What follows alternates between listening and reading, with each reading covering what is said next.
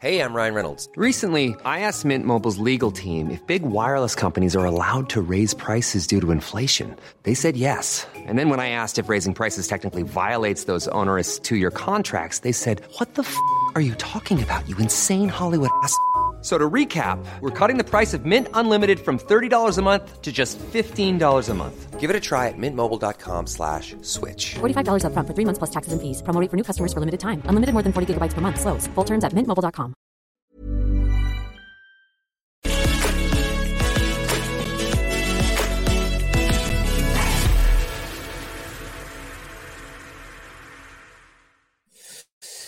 Oh my word. Sorry about the fact, well, this is the latest we've ever been. Blame the Prime Minister. Quite literally blame the Prime Minister for everything at this particular point. We were delayed because Rishi Sunak has just done quite the press conference. I think you'll all agree. Where to even begin?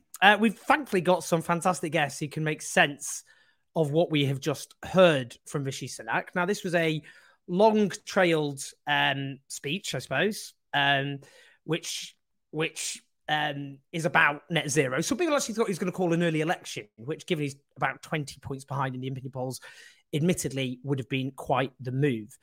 Now, what I think we're going to talk about today is, obviously later we'll talk about the politics of this. We've got Adam Bienkov, who's a brilliant political journalist at Byline Times, to make sense of a speech that Rishi Sunak has just made, which is scaling back Britain's climate commitments. This is a desperate, panicked that the government is currently in. And what that means is, well, the future existence of human civilization as far as Britain's commitments has been thrown under a bus for the perceived short-term partisan ends of the Conservative Party. Now, I just want to quickly just do a clip from, because I think this is important context. And this is from Liz Truss yesterday. Liz Truss, you may remember, was Prime Minister for 49 days. Crashed the economy and the Conservatives' electoral fortunes. Now, you might think after that, she might just disappear from public life. Oh, no, she's trying to fight for the battle, the future, the heart and soul of the Conservative Party. And I would say she's winning. Let's just hear what she said. This means slowing the rates of increase to benefits and tougher work requirements. It means raising the retirement age further. And in the energy sector, we need to get on with fracking and abolish the windfall tax. We should diverge properly from the EU so we can increase competitiveness in areas like financial services. And finally, we should, as many other Western countries are already doing, delay implementing net zero commitments, such as the ban on new petrol and diesel vehicles from 2030. Other environmental regulations, which are hiking the cost of living, like enforcing the replacement of gas and oil boilers, should also be abandoned. This will not be easy, but it will be worth doing. Notice that. So Liz Truss yesterday, kite flying for the Conservative right, particularly going for net zero commitments. And that today is exactly what Rishi Sunak has done. It's interesting, actually, that Labour have released quite good pictures at the moment. I don't like their politics, but they have a picture of, which is mimicking previous Conservative attacks on the Labour Party, which previously showed, for example, Ed Miliband in the pocket of Nicola Sturgeon. This one has a tiny little Rishi Sunak in the pocket of Liz Truss. Now, look, Rishi Sunak was somebody who came out of nowhere. He was appointed Chancellor of the Exchequer because his predecessor, Sajid Javid, would not allow his advisors to be removed by Dominic Cummings. So he wasn't loyal enough to number 10. Rishi Sunak was then replaced. He got a short-term political boost because COVID happened and he was associated with free money because of the furlough scheme. And that put him in pole position. He's out of his depth. He doesn't know what he's doing. He has extremely right-wing politics. He's more to the right of Boris Johnson, for example, significantly so. Boris Johnson positioned himself to the left on the economy compared to David Cameron and George Osborne. But Johnson, quite interestingly, has said that Britain cannot afford to falter now in any way, lose our ambition of future on net zero. He said that businesses must have certainty about our net zero commitments. Yeah, the worst person you know makes a good point, mean there creeps in. The likes, energy companies like E.ON have hit out, car manufacturers too, on the rowing back because businesses need certainty, and obviously rowing back on these commitments mean there is no such certainty. Now, just quickly, because I want to bring in our first brilliant guest. We do actually have, I'm worried about subjecting it to him for his own mental health, to be honest with you, let alone my own. But we're going to bring in, Leo Murray now, who is a brilliant. Oh, hey, Leo, how you doing? A brilliant climate campaigner and one of the go-to people always on these sorts of issues. Leo, how are you feeling after seeing that press conference? Oh, I can't believe I've made myself sit through it. How am I doing? I am reeling. It was enraging to hear. It was the doublespeak that was so enraging. You know, it was full of up is down, black is white, war is peace stuff. I guess, you know, so the headline is, for people watching, it's really important to understand, you know, he finished his speech by saying, we're still committed to net zero. We're going to achieve it. We're still going to achieve net zero by 2050. But the things he's just announced, the rollbacks on policy commitments that he's just announced, literally just one of those, the transport one, is enough to mean net zero 2050 is unreachable. So I guess there was a lot of stuff in that. It was very garbled. For people who really pay attention to this stuff, you know, we're watching and just going, what? I've scrapped it, right? Plan sorting your rubbish into seven bins. I've scrapped that. There was no plan to force people to have seven bins, right? So, you know, we're all... This is what I loved about it, is all of a sudden he said, all these taxes on me, forcing everyone to share their cars on the way to work, seven different bins. We've scrapped all of these proposals. What on earth was he talking about? What's he talking about? So these are things that don't exist, right? So that's like all of this stuff that he reeled off. Oh, I've scrapped this, I've scrapped that. He is referencing it is the case that the Climate Change Committee, we have a body in the UK that's a statutory advisory body. They exist, the Climate Change Committee they're called. They exist to describe the least disruption, lowest cost glide path to the targets that the government is legally committed to achieving in the Climate Change Act. So the Climate Change Committee, they're there to tell the government, well, you know, we've got to do this, we've got to do that, basically. And then there's lots of options on the table, and the government takes them or doesn't. Now, when it comes to some of these things, so eating red meat and dairy, we are collectively going to need to do this by about a third less, you know, across the whole of the population. We need to about a third less meat and dairy. There isn't another way to do it. There's not some magical unicorn meat that we can switch to, you know, that nobody will notice. So there's been repeated calls for, you know, things like taxes on the highest carbon forms of meat, things like steak. Now, those calls have always been met with deathly silence from the government, you know, and sometimes insistence that they're not going to do anything about it. So this has happened lots and lots of times. And when the government published their net zero strategy, which is sort of the live document that sets out what this government, how it's going to achieve net zero, they accidentally published a paper alongside it, which was setting out sort of nudge stuff, right, to help support people into more low carbon behaviours. And they unpublished that. They unpublished that about an hour after publishing it and saying that was published in error. And they issued a statement saying we have absolutely no plans to try to force people to change their diets or to fly less, right? But the truth is, Owen, so when it comes to meat and dairy and air travel, those are things that just, there isn't another way to do it. We're going to have to find a way to fairly and equitably do collectively across the whole population less of those things if we want to meet our climate change goals. And so because this has come up a lot in recommendations from experts who know how to achieve our climate change goals, the government has mainly ignored those, sometimes said we're not doing it. And some of the things on this list, taxes to discourage flying, taxes on eating meat, are things that have been proposed, but the government has never considered. Now, some of it's compulsory car sharing is like, where's that come from? Nobody knows. I mean, it's like I've never heard that suggestion ever in my time. It's like they almost come up with caricatures below a Daily Mail comment, like, you know, on the comment page, and then just said, you know, and we've scrapped it. It's like, what do you mean you've scrapped it? I've scrapped it. You know, so the seven different bins thing, you know, I'm on a WhatsApp group, people who work on circular economy stuff, and they're like, I think this refers to there are 7 different waste streams, right? So there are different types of things that we throw away at the moment, and we need to have strategies to deal with each of those differently. So, you know, it seems to relate to that. There's never been a proposal with 7 different bins. So a lot of everyone personally has to have 7 different bins in their gardens. Yes. That's the implication of what he said. So, like, a lot of this is basically joke stuff that they have, that they've, there's never been a plan for. So all this stuff, I've scrapped this and I've scrapped that, but it doesn't relate to anything real.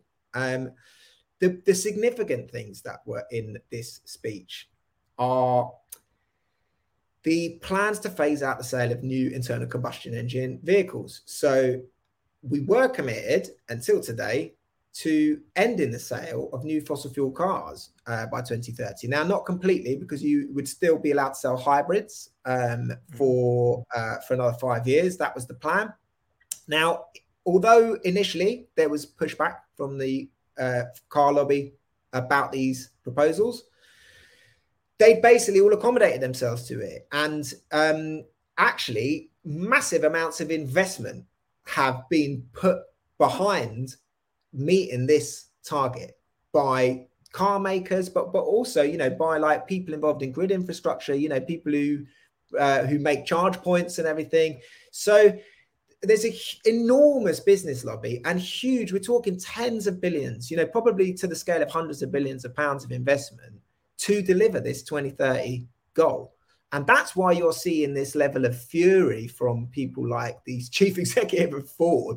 You know, the SMMT are not friends of the environmental movement, right? The SMMT is the Society of Motor Manufacturers and Traders. They are basically the car lobby. So they work for, you know, they're the trade body for car makers. And they are a very influential lobby group. SMMT are livid, absolutely livid about this rowing back on this proposal, because they've all planned for it. And, you know, they've got business and investment plans that relate to this. And so back to the climate change impacts, this is the most significant thing that's in here, because that date was chosen because the Climate Change Committee had identified it as really the last possible time at which we can continue to add new fossil fuel cars to our roads and still meet net zero. If we're still adding new fossil fuel cars to the fleet by then, you are talking about basically we can't meet the target, or we're going to be decommissioning a lot of cars before the end of their operational life. So very, very high capital cost. It makes it much more expensive to meet the target if, or either we don't meet it or it costs us a lot more to meet. So that's like the most significant thing in it. Just on people just complain, by the way. People are saying not everyone has a garden. I don't have a garden, so I wasn't trying to be presumptuous there. Just in terms of I just want to play a little clip, just because I wanted just to how he's framed this versus what is actually happening. Because, you know, some people tuning in might not have heard what he said. If you're watching, do press like and subscribe, by the way, and use Super Chat to put questions to Leo. Let's just have this little clip just as an example. And now it is time to address the bigger long-term questions we face. The real choice confronting us is, do we really want to change our country and build a better future for our children? Or do we want to carry on as we are? I've made my decision. We are going to change. And over the coming months, I will set out a series of long-term decisions to deliver that change. And that starts today with a new approach to one of the biggest challenges we face, climate change. No one can watch the floods in Libya or the extreme heat in Europe this summer and doubt that it is real and happening. We must reduce our emissions. And when I look at our economic future, I see huge opportunities in green industry. The change in our economy is as profound as the Industrial Revolution, and you see, this is what's interesting. So he starts by accepting that there is actually a climate emergency happening. People, and he's obviously aware that people have seen what's happened on their screens. Know what climate denialism it doesn't have any salience, and any party hoping to be a party of government cannot possibly now claim or indulge. People went on holiday and they couldn't leave their hotel rooms because it was 50 degrees outside. You know, you can't make exactly. So what he's doing, and I just want you to kind of respond to this, because he says, look, We're a world beater. We've done way more. Our emissions are only 1%. Why should ordinary, and he's trying to almost toy with class politics here in a perverse way. He's like, why should ordinary people in this country have to burden, suffer these huge sacrifices when actually Britain has done way more than all these other countries? So what, how would you respond to that? Well, so no country has overperformed on emissions reduction. So that's just the, that's important to know. No, nowhere in the world is actually overperforming. What we did have until today was world-beating targets on climate change. And that is true. So the UK was the first to come up with this net zero approach and commitment and to ascribe it into law, right? So we did that first, and then over 100 countries have followed suit. And that's very significant, and that really was global leadership on climate, right? And that was delivered under a Tory government. But we're not talking about delivery here. We're not talking about performance. We're talking about target setting. And target setting for decades in the future, when everyone who's in government today will be out of office and probably dead in the grave, right, is a very, very easy thing to do. What's hard is delivering the policies required to achieve the targets. And you have to remember, we were failing, even before all the Uxbridge by-election and then all this started to blow up, the government was failing on its climate change commitments. It's Zac Goldsmith, who's the former environment minister. Whatever you may think about Zac, the rest of Zac's politics, he is actually an environmentalist. He quit in June in disgust at Sunak's position on climate change. He was like, I'm not being listened to. I can't be a part of this government anymore. And then we had the Climate Change Committee, the statutory advisors. They publish every year, they publish a progress report. How are we doing on this journey to net zero? They published their progress report in July this year, and it was the worst progress report the government has ever received. It's absolutely littered with, you get a red, amber, green settings for across all the different policy areas. And for the first time ever, it was just full of reds. It was covered in reds. So, you know, what's happening here is they're embracing failure. They've been failing, right? They know they're failing. To succeed would require them to do things that are ideologically anathema to Tories, but also painful for some of their donors.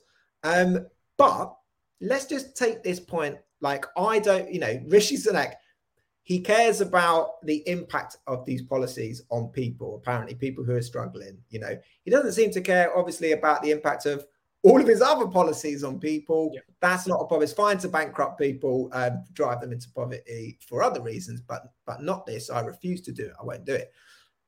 These commitments were going to reduce bills for consumers, right? I mean, for a start, if we were leading on EVs, you would have lower cost, you get economies of scale, you get lower cost, smaller EVs. They're already cheaper to run, right? They're more expensive to buy up front. If you're rich enough to be able to afford one, it's then half the cost per mile, you know, if you're charging at home, right? So that will lower costs for people. And specifically, the thing we haven't spoken about yet is that the new commitment in this, the other really significant thing apart from the electric vehicle stuff, is scrapping energy efficiency regulations for people who own properties, right? Now, specifically, that's owner-occupiers. So homeowners is like a key... obviously a key part of the Tory electorate, but the other bit is landlords. So scrapping energy efficiency requirements for landlords, which were due to mean that if you're a private landlord, you couldn't rent out your property without first upgrading it so that it's got adequate levels of insulation so people can stay warm, right? He scrapped that. So they're no longer going to, what it says in the leak from the cabinet is ever. So we're never going to introduce any more regulations on landlords to require them to make their homes livable in before they're allowed to rent them out. Just absolutely mind-boggling. This is what I mean about the like black is white stuff. It's like, oh, I'm refused to put these costs on consumers. So that's like just the direct impacts of these policy changes will make people poorer. But then there are indirect impacts as well. So one of the reasons why we in the UK have been hit so badly by the energy price crisis is that we are very heavily dependent on imported gas. So other countries are less dependent on that, and so they were less exposed. We got really hard hit because 85% of our homes are connected to the gas grid, and most of that gas comes from overseas, right? So Putin, we've been very, very exposed to the effects of the war in Ukraine. The Office of Budget Responsibility, which is not a bunch of sandal-wearing tree huggers, they calculated that it would double overall cost. If you delay these things by 10 years, it will cost the country twice as much. And the Treasury has done its own review of this stuff. The Treasury's net zero review in 2021 concluded, I'm going to read it out, the costs of global inaction significantly outweigh the cost of action. A successful and orderly transition for the economy realised more benefits than an economy based on fossil fuel consumption. And recently... Just as an example, I mean, when David Cameron said we need to get rid of the green crap, part of that meant in practice massively scaling back the mass insulation programme of homes and businesses, which then led to higher costs to consumers during a cost of living crisis. So much more. So we've wound up paying so much more because of those cut the green crap decisions. But yes, Chris Skidmore is a sort of turquoise Tory. He was previously a government minister, and he was appointed by Liz Truss's government to carry out an independent review of net zero. Now, all of us who work in the sector and campaign on climate change were like, oh, this does not sound good. And then we learned it was Chris Skidmore being appointed. Well, he was like, okay, that's a sort of sensible, he's a sensible guy. He produced his report just a matter of months ago, which concluded that net zero is the growth opportunity of the 21st century. The economy and climate change are intertwined. The UK is well placed to take advantage. We must act decisively to seize the opportunities in a global race. Chris Skidmore has been out doing media today, just saying this is economic disaster. It's an economic disaster for us. So all of this stuff is going to increase costs for ordinary people, but also for the whole of the economy. It's making Britain poorer. And that is the view of the Treasury, right? It's the view of the OBR. It's the view of their own former minister, Chris Skidmore. It's just absolutely extraordinary. Just lastly on this, though, I mean, look, let's just I guess the worst case scenario. Do you fear, as a campaigner and an expert, that we're now going to have, we've actually been spared a big national culture war on this issue. We've had culture wars about other things, Brexit, that kind of thing, but also on everything from trans rights to migrants and refugees. We've not had a culture war on this. Could this work, do you think? Could this actually tap in to a chunk of public opinion and it become a cultural identity, not about the facts, not about what's real or not? That's not how culture wars work. And could that actually be something which could poison the well when it comes to this whole discussion? Yeah, there's definitely a danger of that. And I guess, the critical thing now is how does Labour respond? Because basically... Well, look how they responded over ULEZ. Exactly. So if you look at ULEZ, you can see basically that is Starmer. Starmer caused that, right? I could go off on a whole long thing about ULEZ, but it's a particularly vulnerable example of environmental policy because it does have some effects which, people who have enforced car dependency and stuff will struggle to pay the extra costs and everything. So it's a really obvious object of attack. Sadiq was already committed to doing it. And then Starmer's team started briefing against him. The candidate in Uxbridge was like, oh, no, actually, I'm against it, And then you had two candidates who are both saying they're against ULEZ, but one of them is for the party that's introducing it. Basically, Starmer just put blood in the water. And then there's been a feeding frenzy ever since. And, of course, the war on motorist stuff, which Sunak has been pushing for the last few weeks, shows you that is absolutely what they're trying to do. They're trying to pull this stuff in to a culture war.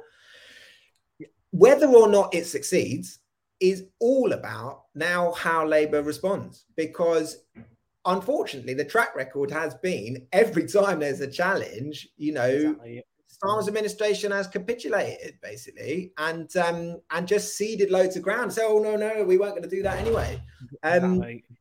This is the moment for, Ed Miliband to shine. Like, if they come back strong and they lean into this and they say, listen, the Tories are the pro-pollution party. It's not just about the shit in the rivers. They're trying to make us all poorer. The planet's on fire. All of this stuff will cost money. Look who says it's going to cost us money. I mean, the CBI is livid about this, right? We're not just talking about a bunch of lefties. We're not talking about campaigners like the likes of me. You talk about the motor industry is absolutely furious. There's a very, very obvious response for Labour to this, which is to lean into it and say they're just giving up. They don't know what they're doing. They're giving up. It's going to trash the economy as well as the environment. Will they? There's an open goal. It's right there. Is Starmer able to land one in the back of the net? I don't know. Well, that's an open question, and what I'm about to discuss actually the next guest, the politics of this, including how Labour are going to end up responding. But Leo, honestly, thank you so much for joining. Leo, by the way, is the co-director of the climate campaign group Possible, and just one of the best experts on all these things, as you've all heard. So big round of applause, and I can see all the love for you in the comments. So thank you, Leo. Thanks so much for joining, and I'll speak to you soon. Thanks. Great stuff there. Tour de force from Leo. Press like and subscribe. I'm going to bring in Adam because we've left him waiting, which is very rude. Hey, Adam, how you doing? Adam's a brilliant political journalist, of course, at Byline Times. How are you? Not too bad. How you doing? Wow. Where to begin?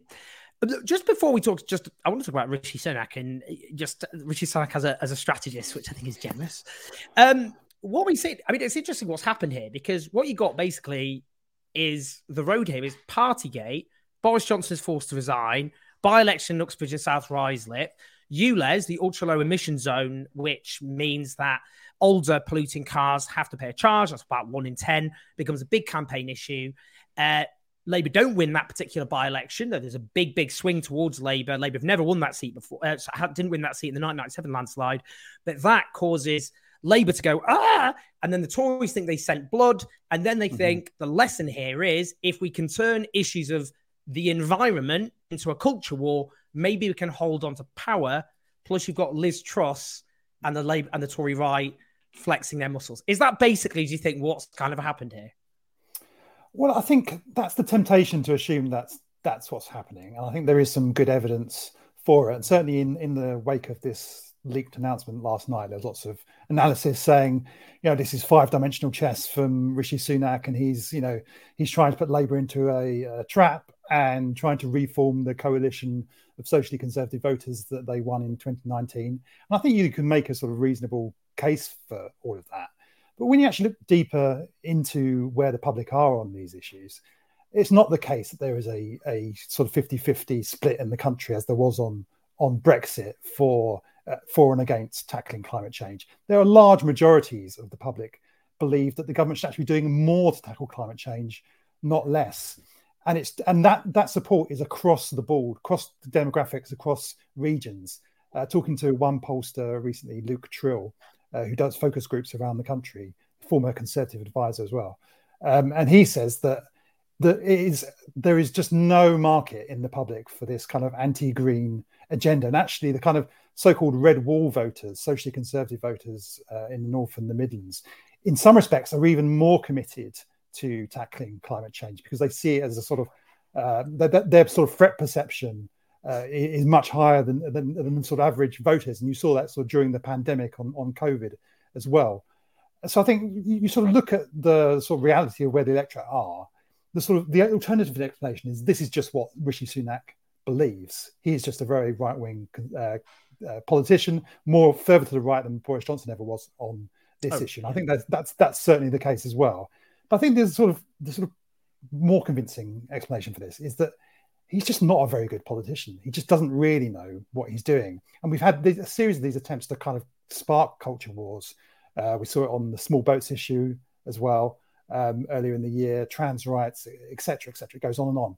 But if you look at the polls over the last 6 months and longer since he became Prime Minister, they haven't moved at all. None of these have had any effect on the public whatsoever. So I think that probably may well be the intention of some of his advisors, but I don't think that's the way it's going to pan out. I mean, their polling is actually deteriorating at the moment from an extraordinarily low base. They were on about 80 points behind. His own personal polling in particular has really deteriorated. And this taps into that as well, because although he is a very right-wing politician, he was seen by the public for a long time, and even by Conservative Party members, as being kind of like a kind of Remainy kind of, had the vibes of a kind of sort of socially liberal politician. And so that's where he got a lot of support from people in the sort of blue wall conservative voters. That, and as he's been Prime Minister, that perception has kind of dwindled, which is why his own personal ratings, I believe, are now starting to go down as well. And the Brexity people don't trust him, though, at the same time. The people around Boris Johnson loathe him. So he's almost ended up in the worst of all worlds because he's actually an extremely right-wing politician by instinct, I would say. You know, if you look both socially and economically, other than Liz Truss, don't know if you can count her. Most right-wing leaders since Michael Howard, certainly. Yes. And that goes to this announcement as well, in that, you know, who is this really pleasing? If you listen to the sort of briefings, you saw the Daily Mail front page this morning, it was clearly pleasing the Daily Mail. But then you listen to his speech today, most of it was about how he's still committed to net zero. So if you're among the majority of the public that wants to do more to tackle climate change, you're not going to be pleased by this because it's thrown back on that. But if you're in the part of the minority that is against net zero and wants to scrap it, well, this isn't going to please you either. So I think he's just going to end up, as we've seen from the reaction from Conservative MPs and big business today, he's not really pleasing anybody. He's just antagonising both wings of this argument, such as it is. I mean, I point to what you were saying there. He's actually just ludicrously over-promoted. And the point I made before is he ended up here kind of by accident because his predecessor as Chancellor was Sajid Javid.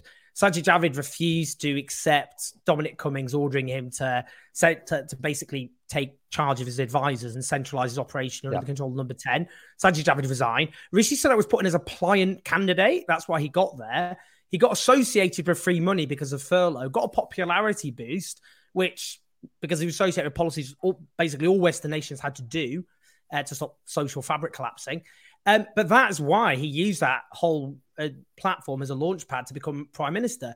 But he doesn't have a strategy, does he? I mean, he reacts to events. He's very, very reactive. And you can see he's got these panicked responses to polling. I mean, that's what he's doing. You know, I mean, they don't actually have much legislation, but they have these quick, these sudden panicked reactive moments, which don't seem to be part of a coherent strategy. This is somebody whose biggest electoral test to date was against Liz Truss, and he lost to her, to somebody who went on to be handily beaten by a lettuce. So, I mean, you know, there is the evidence of this kind of five-dimensional chess that we've heard about with Rishi Sunak. It just isn't there. He doesn't have a strategy. His politics are out of touch with the British people, increasingly so. His ratings are going south. The policies he's announced today are at best vague, but in some respects will actually be very damaging in terms of dealing with the climate emergency, which the vast majority of the public support. So I don't think the evidence is there that he's this great politician that his remaining supporters still suggest that he is. Well, he's also a very dishonest politician. I mean, it was underlined by the fact, I mean, we just talked about Leo Murray, but I mean, he goes through a load of policies which didn't ever exist and then claims he scrapped them. He says car sharing, compulsory car sharing. What's he talking about? Scrapped it. Forcing everyone to have 7 different bins. Scrapped it. Doesn't exist. You know, none of this, these are not policies that existed, but he's claiming basically this bonfire of non-existent policies. I mean, that itself is a thoroughly dishonest approach. I think a tax on meat was another one that he listed. You know, it was never a policy announcement by his government or any previous government. Again, this goes back to undermining his weakness. He became in large part, he became prime minister because of the widespread perceptions within his own party and within the public of Boris Johnson's serial dishonesty. Well, it's not perceptions; he was serially dishonest, and he was. And so he had an opportunity, and he tried to take advantage of that opportunity to set himself up as a different kind of politician. And I'm sure you remember his sort of speech from Downing Street where he said, you know, this is a government based on accountability and integrity and professionalism. Well, he's completely undermining that by pulling off these kind of tricks, which everyone can see through. You know, there was never any policy for taxing meat or for the long list of other things that he's tweeted about this afternoon. So he's completely undermining his own sort of case as a politician and his own case as a government. And I can't see how this is going to end well for him. And you can see why he shifted onto this out of desperation, because the whole, obviously their focus before in terms of the culture war, stop the boats, a completely stupid and self-defeating approach, whatever you think about the issue. I mean, obviously boats, more arrivals by boats because they shut down safe and legal routes. We have fewer asylum seekers than the earlier part of this century, but just far more arriving by boats because those safe and legal routes are gone. But those boats are not going, even if there's 20 boats or 20 people arriving, you haven't stopped the boats. So, you know, they've doubled down on that. Obviously, you ended up with a whole disaster with the boat, Legionella disease, all the rest of it, blew up in their face. But they kept going on about that. It hasn't worked. And all it does is raise attention to their failure to deal with a crisis they've conjured up and made into a big deal. So now they're pivoting onto this instead. That seems to be what. Yeah, what I agree. I mean, you're completely right. The salience of immigration as an issue had massively decreased in after Brexit. And so all he's done, he managed to do, is raise the salience of it. You see it in the polling, in Ipsos's polling, saying which are the issues that people most care about. It's gone up in the polls. But who do people trust more on immigration?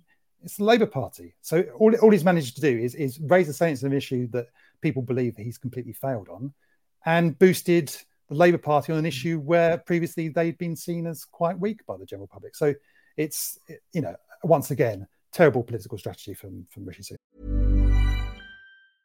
Hiring for your small business? If you're not looking for professionals on LinkedIn, you're looking in the wrong place. That's like looking for your car keys in a fish tank.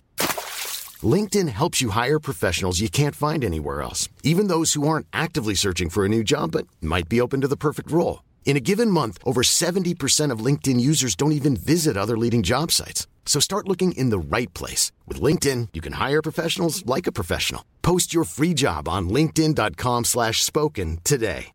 Hey, Dave. Yeah, Randy. Since we founded Bombas, we've always said our socks, underwear, and T-shirts are super soft. Any new ideas? Maybe sublimely soft. Or disgustingly cozy. Wait, what? I got it. Bombas. Absurdly comfortable essentials for yourself. And for those facing homelessness. Because one purchased equals one donated. Wow, did we just write an ad? Yes. Bombas. Big comfort for everyone. Go to bombas.com/ACAST and use code ACAST for 20% off your first purchase. The other thing I did want to ask is about Labour, though, because what happened with you, Les, was actually the polling shows with the ultra-low emission zone, which was expanded to outer London, which, as I said, only affects 1 in 10 vehicles. There's a car scrappage scheme and so on. The polling showed actually most Londoners back that scheme. And actually, lots of polls suggest either even like 50-50 support in outer London, or even some suggested more than not support it in outer London. But what happened was, in that by-election, after the by-election, because Labour didn't win it, though Labour did well. I mean, it's still a result which suggested Labour's on course to win an election, but Labour panicked. And what Keir Starmer did is threw the most, you know, the London Labour mayor under a bus, and tried, you know, and both him and, it should be said, other leading Labour lights blamed you, Les, and blamed Sadiq Khan for that policy. And I worry that allowed the Tories to scent blood, because they thought, well, actually, if we forced Labour into a bit of a tailspin on this particular issue and we stopped them winning that seat, what do you think? Do you think Labour will hold, you know, the line on? I mean, they've already watered down the £28 billion a year climate commitment. They watered down the new oil and gas because they said they'd accept all new oil and gas deals, which the Tories do before the next election. Is the worry that they'll just be dragged in this direction? What do you think? Well, as you say, they already have watered down the commitment on the 28 billion a year and on new oil and gas exploration. So the signs aren't great on that. You know, it is notable that we haven't had an immediate response from the Labour Party on this, beyond saying, oh, this is just more chaos from the Conservative Party, you know, not giving certainty to business, which is true. But actually, on the principle of this, we've not really had a significant response from Labour. So I do think there's a risk that, and I guess the calculation from Downing Street is that once they've scrapped this policy on such as the 2030 ban on diesel and petrol cars, it'll be much harder for Labour to then say they're going to reinstate that. Because, you know, they say, well, businesses need certainty, and, you know, which can't continue to go back and forth and in and out. But yeah, I do think that's a risk. But I think it's a massive opportunity for the Labour Party actually to get on the right side of public opinion on this, and on the right side of the substance of this, which is obviously, you know, climate change is a massive problem. It's going to be the biggest crisis facing the entire globe over the coming decades. So they need to be on the right side of this. So far, they've been worryingly silent on the issue, but we'll see if we get anything over the coming hours and days on it. And lastly, just in terms of, look, we're likely to have an election. I mean, some are now saying this is actually a sign that a spring election could be on the cards. So next May, that is entirely possible. And this is the beginning of their campaign. I mean, I suppose just in terms of how this pans out, because as you said, the Tories are now in a truly cap. They're heading towards where they were under Liz Truss in the polls. That's where they're heading back. I actually think Liz Truss permanently detonated any chances they were of winning the next election. I think that whole experience, people just decided, look, whatever you do now, we've clocked out. We're going to get rid of you. This is just ridiculous. I think so. I agree.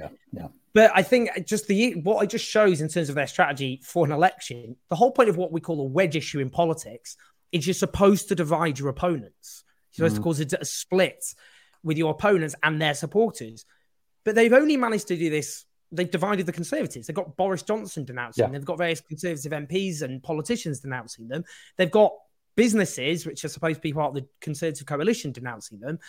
They are heading for a pretty catastrophic defeat with this sort of strategy, presumably. I mean, what do you think? This is just, for me, I watched this and thought, this is the final nail for a panicked, rudderless administration. That's how it looked.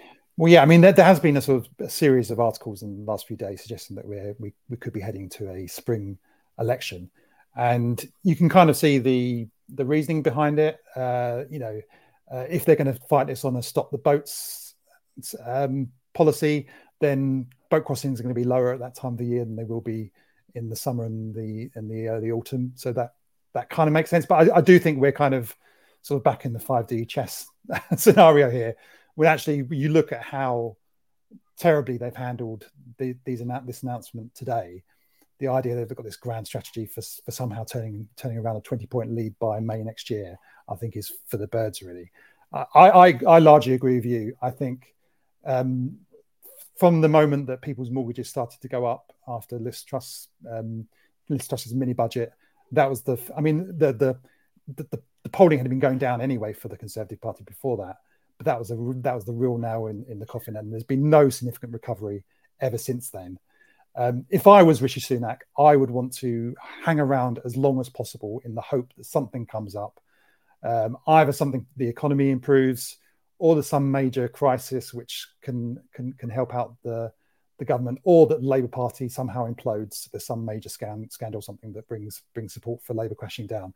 That would be my advice to Rishi Sunak, and I suspect that is probably what we're going to see. Well, interesting stuff. Not probably the last panicked announcement made by Rishi Sunak as they flail around and their polling continues to plummet. It's going to be an interesting few weeks and months. Do make sure, by the way, you follow Adam Bienkov and subscribe to his incredible newsletter, which he has on Substack. But also read his stuff on Byline Times. You can look up Adam Bienkov, Bienkov. If you're listening on the podcast, on Twitter, so make sure you follow him. But Adam, pleasure as always, honestly. Thank you so much for joining us, and I will speak to you soon. Thanks, no doubt. Cheers, take care. Great stuff as ever from Adam. I think it is remarkable, actually, how just in terms of how things have shifted. And the only sympathy I would ever give to an argument made by Boris Johnson, this is heavily caveated, I should say, probably in advance, but you see, the argument he made that when he was removed as Prime Minister, the Tories were only a few points behind. I think by that point, they were on an average of 7 points behind Labour in the polling. They would have had to get rid of Boris Johnson, because what would have ended up happening is the inquiry into his conduct during Partygate, so he was dead in the water. But if you're going to remove a party leader when you're behind in the polls, what you need to do is you need to replace them with someone who can reverse that trend, who has popular appeal. And what they did instead is they went for Liz Truss, who combined some impressive skills, I would say, of having opinions on economic affairs, which are wildly unpopular and go against the spirit of the age. The age in which we live is not one where there is widespread support for slashing taxes on rich people or rolling bonfires of regulation and all the rest of it. But to do drastically unpopular policies and then detonate the economy, that was the moment when the Conservatives, I think, really reached a point of no return. So that's the one kind of sympathetic argument you give to Rishi Sunak. What he inherited was not resolvable. The problem is what he's done since then is, well, you can see with Rishi Sunak, is he's over-promoted in that he only ended up in this position kind of by fluke and circumstance, by essentially replacing Sajid Javid when he wasn't seen as pliant enough, and then being Chancellor when COVID happened. I mean, that's why he ended up in that position. But he is somebody who, A, isn't a good communicator. You know, I mean, it's not exactly the be all and end all in politics, but we're just going to go through the problems he faces. He's not a good communicator. He's instinctively very, very right wing. You know, people forget that in 2019, what Boris Johnson did is position the Conservatives to the left on the economy compared to George Osborne and David Cameron. You know, and I think that got lost in a lot of the analysis because, you know, given he surfed the Brexit wave, that was associated with kind of a hard right political project, I suppose. That's how it was often seen. But on the economy, they shifted away from talk of austerity in favour of investment. You know, they had this whole, spend on the NHS, education and police. Now, actually, what they did is bake in a lot of the cuts that had already happened. And they did, do you remember all that kind of, we're going to build all these new hospitals, which ended up being completely and utterly deceitful. But, you know, they did do investment in often very cynical ways, often aimed particularly at conservative voting areas to shore up support, that kind of thing. But it wasn't the old slash and burn economics. So they positioned themselves in a different political space. Now, Rishi Sunak is on the right of the Conservative Party. He is an instinctive believer in, you know, hard right economics. He believed, obviously, what Liz Truss tried to do, Trussonomics, wasn't workable in those particular circumstances, not because he had an ideological opposition to what she was trying to do. But it is interesting now that as his own fortunes weaken, as they dissipate, his political fortunes, that right of the Conservative Party, Liz Truss, is in the ascendancy. It's absolutely remarkable. Liz Truss ended up with approval ratings amongst British voters similar to that of Vladimir Putin when she resigned. She led the Conservative Party, obviously, down a disastrous, catastrophic political path, as well as crashing the economy and with real life consequences, not least for homeowners. And I make that point because that's a key part of the Conservatives' electoral coalition. What he's doing is running towards that. So you've got a politician who doesn't have, you know, the ability to communicate a message, who doesn't have actually a clear, coherent vision other than having basically a series of right-wing talking points, which he's trying to stick to, and do these panicked kind of responses to political events in which he draws on that on that particular positioning. I mean, it goes against the spirit of the age. My only concern is, by the way, there is a caveat here, which is, and I'm going to go through the super chat. Sorry, apologies for the super chats. It's just we had a lot to talk about given we're dealing with an announcement which just happened. The only caveat is, I mean, Adam's absolutely right, just in terms of polling, and, you know, it's important to say the polling in terms of net zero, including amongst Conservative voters. My only fear was this YouGov poll, which says 38% says the government should keep its current climate change plans and net zero by 2050 commitment. Slightly more, 44% support delaying or dropping some commitments, although this includes only 17% who want to abandon net zero by 50-50. Now, my only concern there is that obviously there's an overwhelming consensus behind net zero by 2050, is that what he's arguing in practice wouldn't be able to get net zero by that date, but that he's trying to make an argument that is persuading people, which is that we were going to get to net zero by 2050, which you want, because he knows that's what the British public want. But there's all these unnecessary things that make you suffer, which we don't need to do to get to net zero. And actually what's happening in practice is we saw this with cutting the green crap on David Cameron, where they got rid of insulation programs. What that meant was long-term, you pay a higher cost for your fuel bills in a cost of living crisis. That's what ended up happening. But, you know, you have to have a clear argument from the Labour Party. They have to stand their ground by making the point that actually they are abandoning net zero by 2050. That's what Rishi Sunak is doing. He's claiming he's not, but he is being dishonest. He's not being straight with the British people when he says, look, we're going to get to net zero by 2050 because he knows he can't renege on that. The polling is very clear on that. But we're not going to do these partly invented policies, absolutely ludicrous, what compulsory car sharing, this kind of absolute ridiculous nonsense. But other measures on, for example, cars, that's going to end up costing people in the long term. You know, it makes it cheaper to shift, for example, to electric cars. You make it scale. If you look at Norway, one of the world leaders when it comes to electric cars, they've invested, they've made it cheaper and affordable. That's the argument that needs to be made. And it just needs to be clear, because my worry is that they will make this to a degree a culture war, in which, you know, you can see what he's doing. As I said before, the thing about a culture war is facts become essentially irrelevant. He's now, as the Prime Minister, invented a load of fictitious policies which were never going to happen, like compulsory car sharing and everyone having 7 bins each, different bins. But he's, you know, the first casualty of a culture war is the truth. It's reality. So that's why Labour has to stand its ground and have a very, very clear position, which is ignore that nonsense, focus on the fact that they are abandoning net zero in practical terms and just and going hard. And my worry is about Keir Starmer on you, Les. You know, I think a lot of people go, well, you've got it in for Keir Starmer. Well, I've only got it in for him because he argues for things and says he really means them and then he abandons them. And obviously with you, Les, we saw what happened. The Tories scented blood. That's what happened. I think if the Labour Party should have just stood their ground. You know, someone put this to me, actually, and it does make me worry.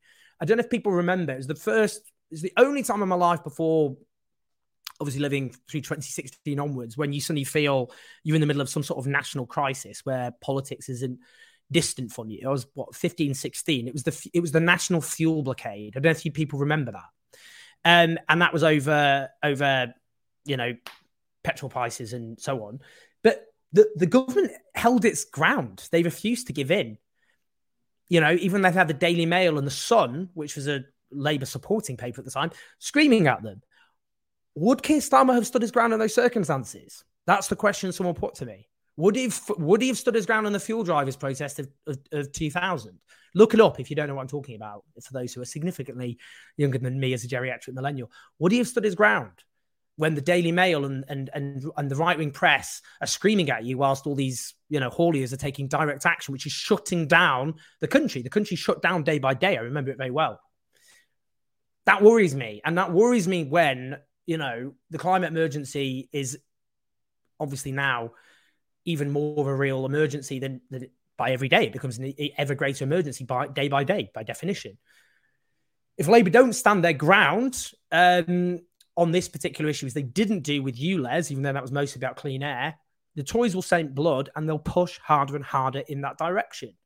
And, you know, in Labour's position, if they end up like, well, you know, what we call the Overton window, which is what is seen as politically possible at any time, shifts ever more against taking tough action with climate, because the Tories, you know, withdraw or abandon various commitments, and Labour don't go the whole way, but they meet them halfway instead. And then that means we water down bit by bit our climate responsibilities. Anyway, that's what we need to, that's I think worth bearing in mind in the coming weeks and months. But I do think, I have to say, when I watched that press conference, you know, I was in no real doubt the Conservatives were going to lose the next election. But I looked at that and thought, they're done. They're cooked, the Tories now, because that is a Prime Minister who's run on panic. He runs on panic. He doesn't have a clear strategy and he reacts to events. You know, there's no clear sense of the election is on whatever date they're planning it.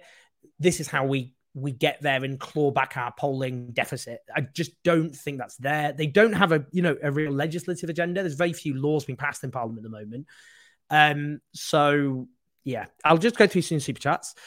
Thank you to Joe Ellis.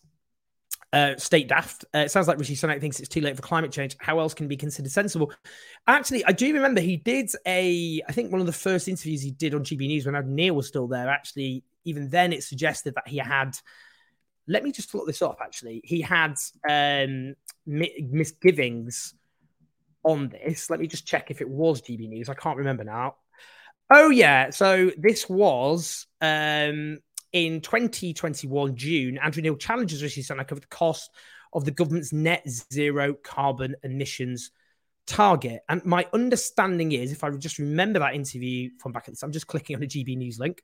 Sorry, can't find the page you're looking for. Oof. Have they just erased all of Andrew Neil's interviews? That is brutal. Those guys, they don't mess around, do they? Well, anyway, I can't find the interview because it got erased from GB News. It's like Stalin's Russia over there. Oh, here we go. I'll see a Daily Mail report, which was Rishi Sunak, blah, blah, blah, talking about the triple lock. And then he was asked about the cost and of net zero. Neil says, the truth is, Danson, the Treasury knows it, just won't make it public. The costs are eye-watering. And then he says, of course, we're costing transitions, and the Committee for Climate Change has talked about it. And then he goes through looking through the costs of it and saying he's a fiscal conservative, and saying there was costly transitions. Yeah, at the time, he seemed a bit umming and ahhing. So, you know, I don't think he's someone who's particularly ideologically committed to the issue of the climate emergency. And I think there were warnings there. David Watter, he's sacrificing our future so he can keep his premiership going a little longer. Would Labour backtrack on this or they keep yamming about fiscal responsibility we're offering now? Well, two big dangers there, David, let's be honest. I mean, he is obviously, yes, by definition, he's sacrificing our future or trying to sacrifice our future so he can try to keep his premiership going longer. This is a desperate throw of the dice. I don't think it's going to work. I don't think it's got the salience he thinks it does.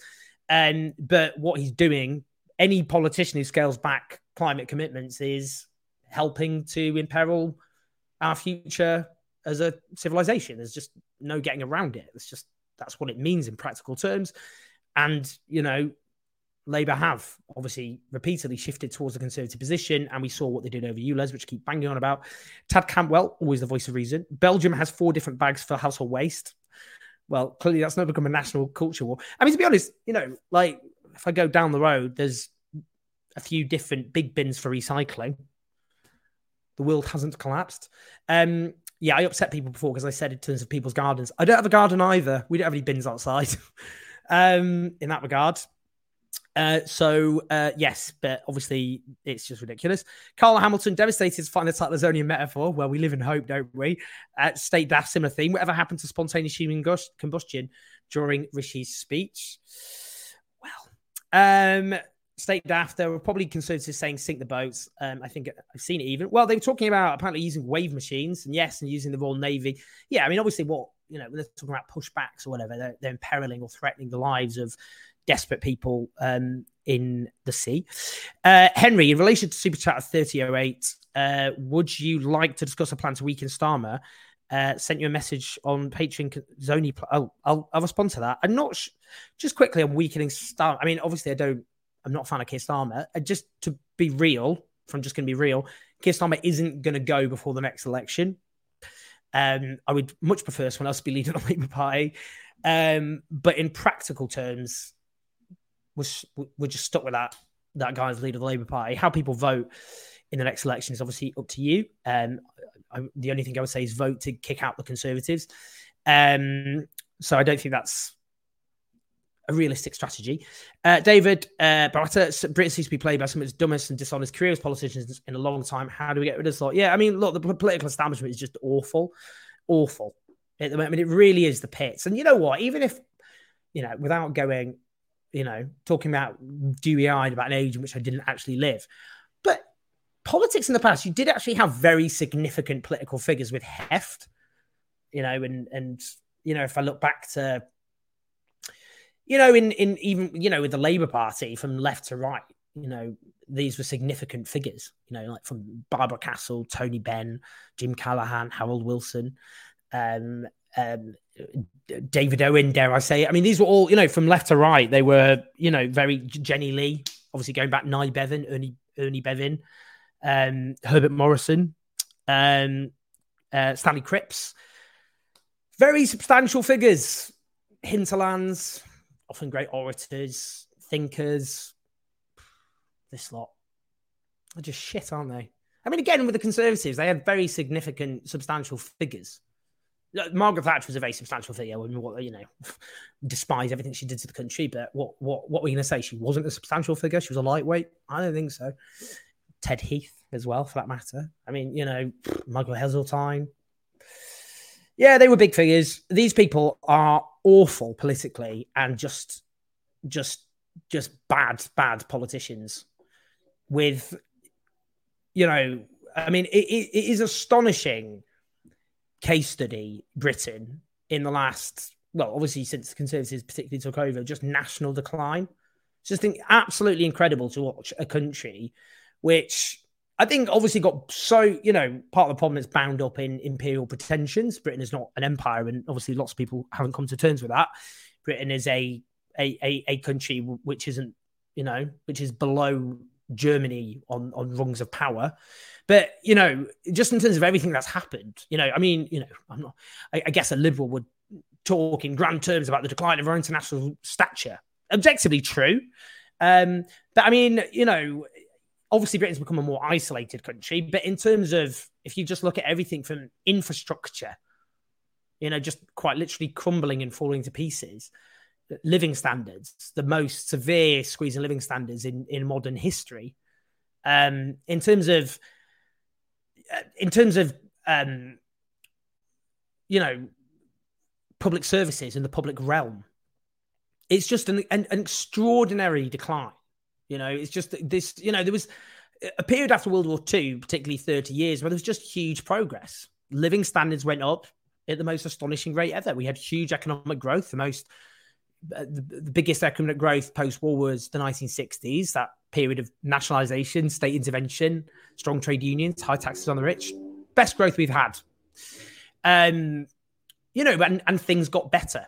So public services got better. The National Health Service got better. You know, infrastructure got better. It was just, you know, every generation got better off than the generation before. And, you know, that was a great, you know, people called it at the time the golden age of capitalism, or the French call it the Trente Glorieuses. And what we just had is this astonishing great decline. I mean, it's a great reverse. It's absolutely astonishing. And you can just see it, you know, with a caliber as well of the political elite. These are just, you know, just bizarre middle managers and management consultants who've taken over British politics. Who often, to be honest, have, you know, they have ideological convictions which are not matched by a level of competence on the Conservative Party. And then you've got a Labour Party where they don't have any ideological convictions and they're often just complete lightweights. The British tragedy. He's an existential threat to British democracy. The British Erdogan, we must stop him. Well, to be honest, I mean, I don't think that just because he's going to lose. You know, Erdogan in Turkey obviously keeps winning and they set up a, you know, it's not really a democracy, Turkey, is it?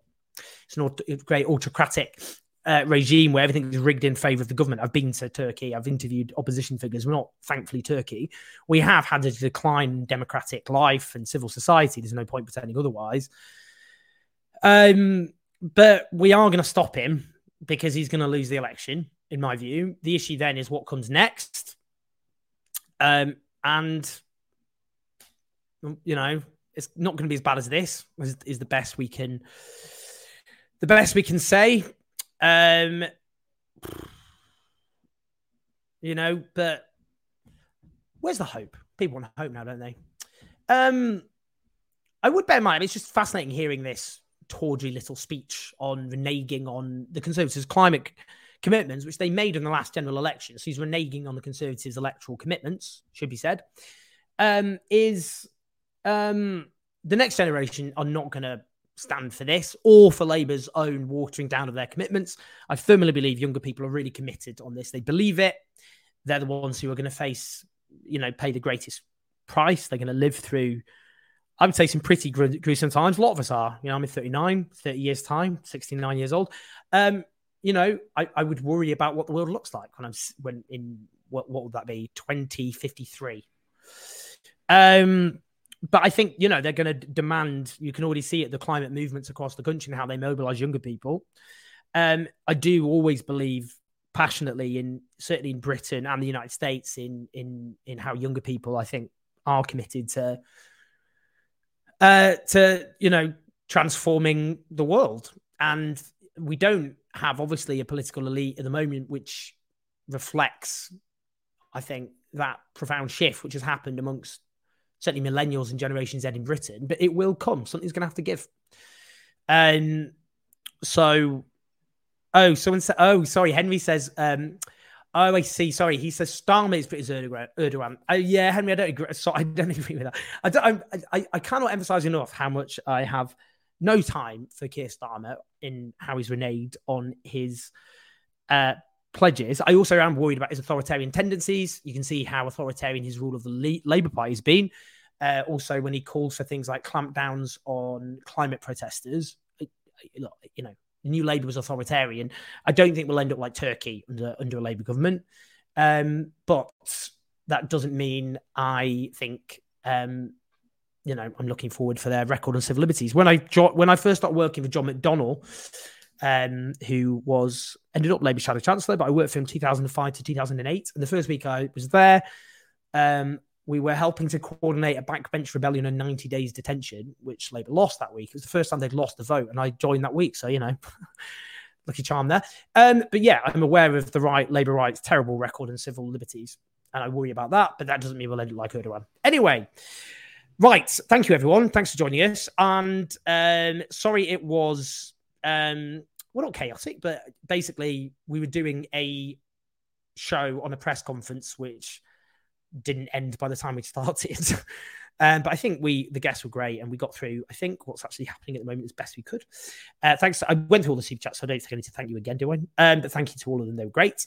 Really appreciate everyone. We'll have videos, lots of videos coming up as ever, mostly every day. I didn't do it every day last few days because I've had things to juggle. I'm sorry. I do my best, though. We do videos most days, to be fair.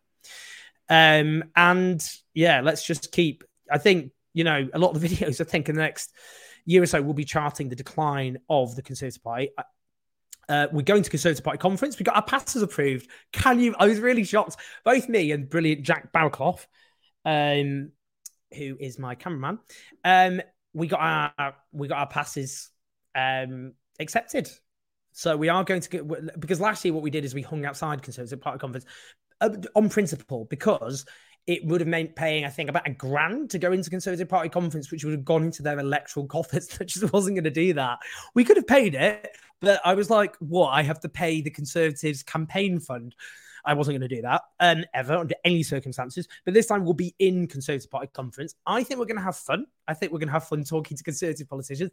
As ever, you make that possible on patreon.com/ownedus84. And do press like and subscribe, by the way.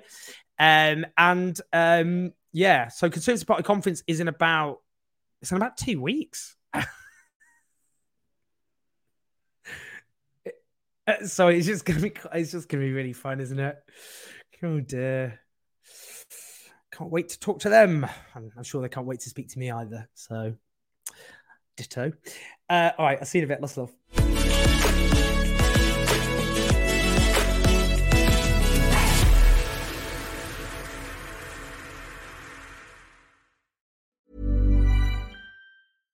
This message comes from BOF sponsor eBay. You'll know real when you get it. It'll say eBay Authenticity Guarantee. And you'll feel it. Maybe it's a head-turning handbag, a watch that says it all, jewelry that makes you look like the gem, or sneakers and streetwear so fresh every step feels fly. eBay gets it. So look for the blue checkmark next to that thing you love. And be confident that every inch, stitch, sole, and logo is checked by experts. With eBay Authenticity Guarantee, you can trust that feeling of real is always in reach. Ensure your next purchase is the real deal. Visit ebay.com for terms.